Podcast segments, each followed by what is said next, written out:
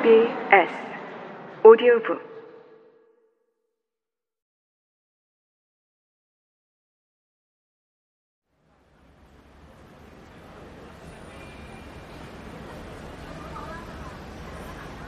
홍콩에는 일본 음식과 제품이 넘쳐납니다. 하지만 최근에는 우리나라 문화와 음식, 제품의 위상이 올라가면서 사람들은 회의를 거쳐 점차 일본 음식을 대신해서 한국 반찬과 한국 찌개로 구성된 새 메뉴를 만들기 시작했습니다. 심지어 어느 순간에는 한국 라면 너구리에 해물을 넣은 한국식 해물라면 짜파구리마저 등장하기도 했습니다. 그 사이에 처음 있던 일본 셰프는 어느새 보이지 않고 한국인 셰프가 메인 셰프가 되었습니다. 어머니는 손님들에게 일본 셰프는 일본 음식밖에 못하지만 한국 셰프는 못하는 음식이 없다는 사실을 자주 설명했다고 합니다. 그 이유가 뭔진 모르겠지만 홍콩 사람들은 한국 음식을 좋아하고 한국 반찬에 감동한 듯 보였습니다. 멸치볶음에 감동하고 순두부찌개에 밥을 말아서 먹는 손님도 있었다고 합니다. 김밥에 매운 닭강정이 추가되고 나중에는 일본 라면도 먹을 수 있는 한국 스낵하우스가 되었습니다. 좋게 말하면 퓨전이고 안 좋게 말하면 정체성이 사라진 그냥 밥집으로 변해버렸습니다. 학교 수업으로 이코노믹스를 들으면서 수입에서 재료비, 렌트비, 직원 급여를 빼면 수익이 남는데 그렇게 어려운 일이라는 걸 새삼 깨달았습니다. 어머니는 번 것도 없는데 회계 처리 비용이 너무 비싸고 회사를 만들었기 때문에 그 유지 비용이 낮지 않다는 말을 자주 하셨습니다. 요즘 올라가는 재료비에 점심값이 올라 직장인이 점심 먹기가 부담스럽다는 한국 기사를 보면서 주변에 값싼 런치 세트가 넘치는 상황에서 만 원이 넘는 라면을 그나마 팔았다는 게 대견할 정도입니다. 또한 홍콩 사람들은 플라스틱 컵에 든 아이스티를 굉장히 좋아하는데 음료수 없이 점심 장사를 했다는 것도 이제 생각해보면 잘못된 결정이었던 듯 합니다. 저 역시 어려운 때 생각 없이 폰을 쓰면서 성의 없게 일을 도왔던 것이 너무 철이 없었던 것 같기도 합니다.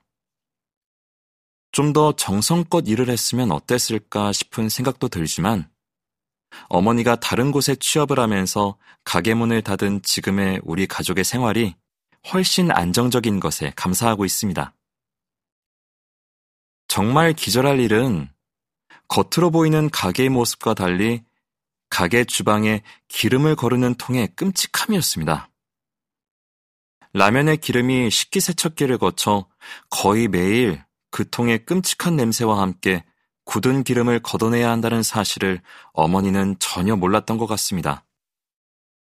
그 작업을 직원들이 꺼리기 때문에 어머니와 제가 직접 해야 했고, 하루라도 이 작업을 게을리하면 라면의 기름이 하수구를 막아 물이 역류하는 일도 많았습니다.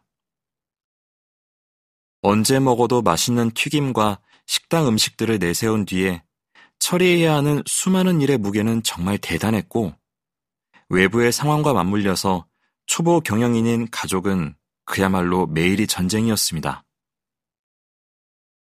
어머니가 식당에서 팔다 남은 치킨과 밥을 도시락에 담아 밤 늦게 가져왔기 때문에 거의 매일 먹은 제 피부 상태가 그리 좋지 않은 것도 제 탓이겠죠. 저 대신 나온 동생이 딜리버리 업체의 주문을 잘못 확인해서 엉뚱한 도시락을 내준 일도 기억에 남습니다. 그 때문에 셰프가 급하게 도시락을 다시 만들어야 했고, 동생은 너무 당황하고 미안해서 어쩔 줄 몰랐습니다. 동생은 그 후로 다시 가게에서 일을 돕지 않았습니다.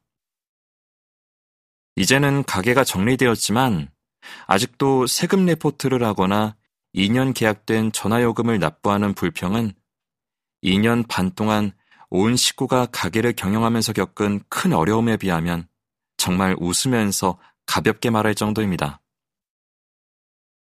한국도 최근 자영업자에게 주는 정부 보조금이 좀 오른 것 같았습니다.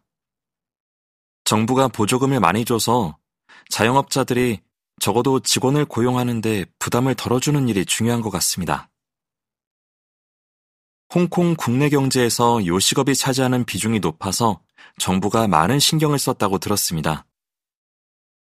직원을 해고하지 않는 첫째 조건으로 정부 보조금을 주었다고 하니 실업을 막고 어려운 시기에 함께 살아갈 수 있는 대책을 정부가 마련한 점은 훌륭하다고 생각합니다. 물론 홍콩은 현재까지 국경 봉쇄를 풀지 않는 나라이기에 그 어려움은 여전하다고 들었습니다.